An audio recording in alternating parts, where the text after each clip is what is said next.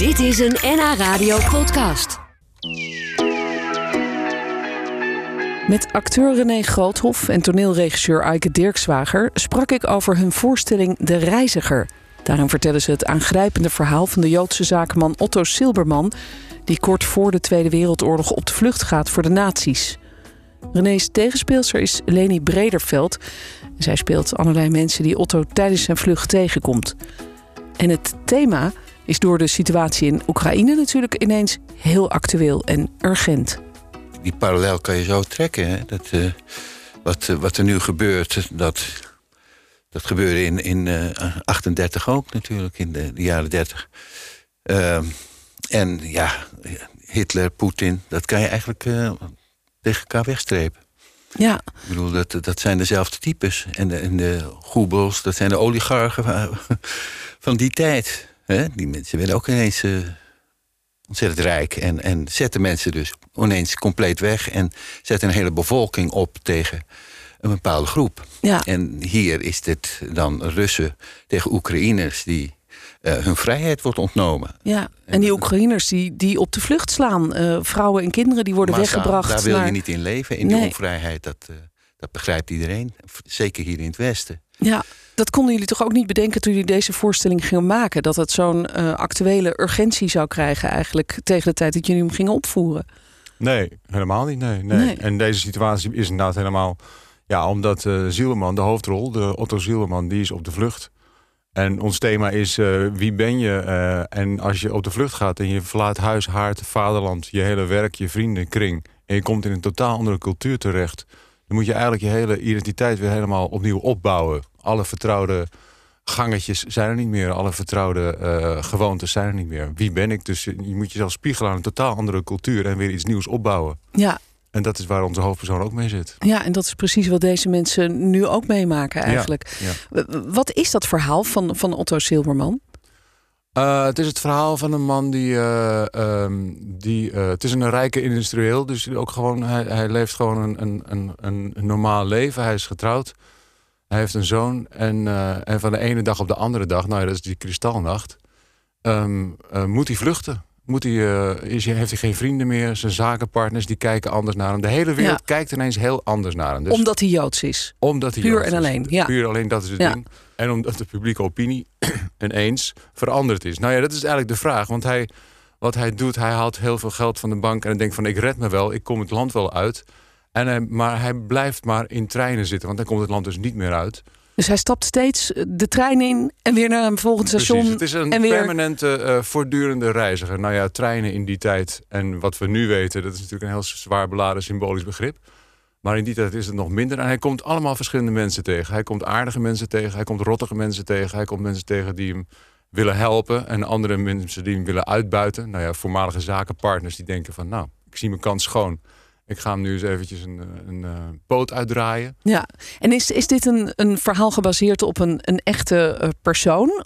Of is dit volledig... Nee, niet op een echt persoon. Het is geschreven door, uh, door Alexander Boschwitz toen hij tweeëntwintig was, nota bene.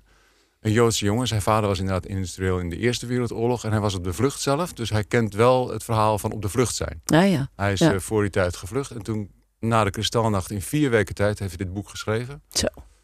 Um, Over urgentie gesproken. Hè? Ja, dat, het staat hem dat heel moest hoog. Eruit. Het staat hem al jaren ja. heel hoog. Het was zijn eerste boek en hij had ontzettend moeite om het te publiceren.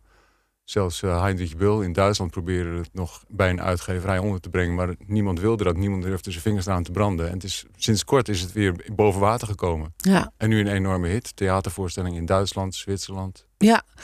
En, en René, jij speelt deze man, deze Otto. Wat is hij voor iemand? Of hoe speel jij hem? Ja, nou, het is uh, wat ik zeg, een hele keurige man eigenlijk. Die uit een heel normaal milieu komt. Uh, een, uh, een vriendelijke man ook. En dit ook helemaal niet begrijpt. Wat hier uh, hem overkomt. En uh, gaat hij het nog uh, ja, heel vriendelijk allemaal tegemoet. Hij heeft ook veel te lang gewacht hiermee. Dat, dat kan je weer ook met deze tijd vergelijken. Om weg te gaan. Ja, om weg om... te gaan. Het was al zo lang dat je voelde van... jongens, dat gaat toch de verkeerde kant op. Uh, dat is net als wat, wat, wat nu gebeurt. Hè? Ja, en wat hield hem tegen? Was dat toch ook omdat hij als zaakman... gewoon ook zijn werk ja, daar had? Zijn, en, ja, en zijn, zijn bedrijf. Familie? En denken van, het, het, ach, dat loopt wel los. Dat gaat toch niet zo ver uh, gebeuren. dat gaat toch niet zo gebeuren. Maar ja, goed, van de ene dag op de andere staan ze ineens voor zijn deur en trappen de hele boel kort en klein. Dus dan is je in paniek en moet, uh, en moet weg. En uh, hij heeft nog, gelukkig heeft hij nog uh, veertigduizend uh, mark in een koffertje. En daarmee probeert hij naar Parijs te gaan. Om daar zijn, uh, ja, zijn, zijn zaak weer opnieuw op te zetten en, en zijn vrouw over te laten komen. Ja. Zijn vrouw die niet Joods is. Uh, en uh, ja, waar hij toch mee, uh, al dertig jaar mee leeft. Ja. Maar goed, alles, ont, alles wordt hem af, eigenlijk afgenomen in die, in die reis en hoe, om te hoe, vluchten. Hoe gaat hij daarmee om? Nou, hij is woest. Ja. Hij, hij, hij, hij is boos. Uh, hij, hij wil dit verhaal steeds uh, vertellen. Uh, dat is eigenlijk ook een beetje de opvatting van, van Eike, dat het, het verhaal is wat eigenlijk constant weer verteld wordt. Uh, en dat is ook de vorm van, uh, van, uh, van de voorstelling geworden. Een soort herhaling van zijn, zijn ja, de, de, de, woede en, en het gevoel van onrechtvaardigheid. Precies. En daar haalt hij iemand van buiten uh, om dat verhaal mede te vertellen aan de mensen. En dat is uh, uh, Leni Brederveld. Uh, en die, de bekende actrice. Ja, en ja. Die, uh, nou ja, die, waar ik ook samen mee heb gespeeld. En we komen allebei uit het vak. Dus uh, we zijn wel uh, aan elkaar gewaagd. Ja, want het bijzondere is dat Leni die, die speelt eigenlijk uh, samen met jou deze voorstelling. Alleen jij bent de hele tijd dezelfde. Ja. Jij bent de hele tijd uh, Otto. Maar zij is steeds een ander, begrijp ja. ik. Ja, dat is inderdaad het, uh, het verhaal die Otto Zielman, die uh, heeft de oorlog dus wonderbaarlijk genoeg overleefd. En hij, uh, hij, hij gaat voor een publiek staan en heeft iemand anders gevraagd, een actrice, tussen aanhalingstekens, uh, gevraagd om zijn leven samen met hem voor het publiek na te spelen. Dus je krijgt een soort reconstructie van Otto Silbermann. Die speelt zijn leven na, samen met die vrouw. En dat is dan Leni. En die speelt dan, ik denk wel, acht verschillende rollen. Okay. Ja, en nou, daarmee hoe de, hoe, reconstrueren ze dat verhaal. Jij zei net even in een bijzin, jullie hebben al eens vaker met elkaar gespeeld, maar dat, dat was wel een tijdje geleden, toch? Uh, ja, nou, dat, voor het laatst in tweeduizend elf, dat is wel tien jaar geleden, de uh, Café Lehmitz, uit uh, de toneelgroep waar uh, Leni uitkomt, Carver. Oh ja. René van ja. het Hof, Beppie Melis zitten daarin. Ja. En die, uh, die hielden ermee op en die wouden hun succesvoorstelling, waarmee ze begonnen, Café Lehmitz nog een keer doen. En Tim van der Woude, die rol heb ik toen overgenomen. Dat Als je oh ja. niet meer wou spelen. Nee, nee.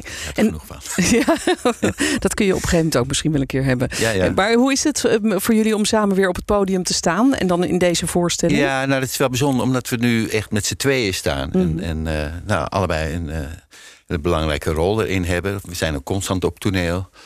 Uh, ja, dat is heel bijzonder. En uh, heel leuk. We reizen samen in ons autootje en uh, kriskras door uh, Nederland. Want we gaan overal naartoe. Groningen, Heerlen.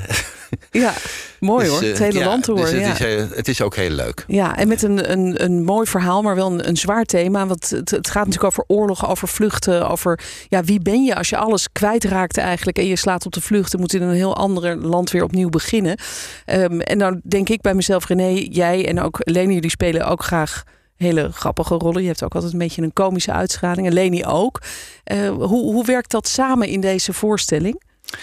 Uh, nou, met ja. zo'n zwaar thema. Ja, ik denk nou dat juist, dat, dat, dat thema wil je uh, zo licht mogelijk uh, vertellen. Anders wordt het ja, is het niet te doen. Dus uh, we hebben gekozen voor een vertelconstructie. Uh, waar Eike misschien wat meer over kan vertellen. Uh, waarin, wat hij net al vertelde over de reconstructie van, uh, van zijn verhaal. Van de Jood uh, Zielman. En hij is de ernst in dit, uh, in dit deel van het duo. En zij komt van buitenaf en wil hem meehelpen om dat verhaal te vertellen. En, ja, ja. Maar ze weet nog niet zoveel van het verhaal. Ze moet het allemaal nog ontdekken. En dat, dat geeft hele uh, geestige uh, situaties op. Ja, dus Stukjes, er zit, ondanks ja. de zwaarte, zit er ook toch humor ja, ja, in het absoluut, stuk. Absoluut. Ja. Er wordt ook veel gelachen. De bewerking is gemaakt door Helmut Woudenberg. Oh ja, nou dan dat weet is, je het uh, ook wel. Ja, ja, die, ja, die is echt heel erg goed in het, in het combineren van zware onderwerpen en toch humor. We hebben hiervoor een voorstelling gemaakt, De Natie in de Kapper. Met René ja. van het Hof en René uh, Groothof. Ook bewerkt door, door Helmut. Ja, toen en heb dat... ik jou ook nog gesproken inderdaad. Ja. Ik zat te denken, wanneer was je? Ja, ja.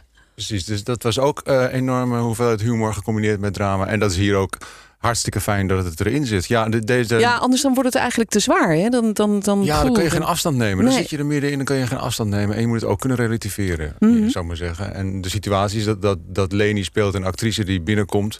en die allerlei rollen moet gaan spelen... en zelf ook improviseert, dus zelf ook dingen bedenkt en zo. En die stuit het als het ware gewoon door die rollen heen... en door die wereld heen en komt uit een hele andere tijd. Komt uit het hier en nu. En die heeft eigenlijk, die kijkt een hele andere blik naar, naar deze man... die nog voor zichzelf nog steeds in die negentien achtendertig is blijven vastzitten. Ja, ja. Dus en wat, wat voor soort personen speelt zij dan bijvoorbeeld? Kun je eens eentje uh, eruit pikken? Een, uh, een hele aardige vrouw die, die bijna verliefd op hem wordt. Uh, dat is ook bijna uh, wederzijds. Vanuit een soort naïviteit. Maar aan de andere kant ook een, uh, een, uh, een collega-Jood, zou ik maar zeggen... die die tegenkomt, dat kent hij van vroeger...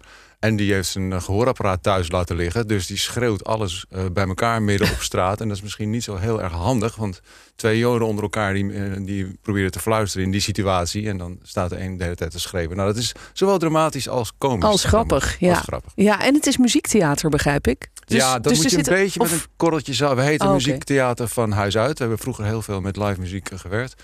Er zit erg veel muziek onder. Maar dat is een uh, soundscape. Mauro Casarini.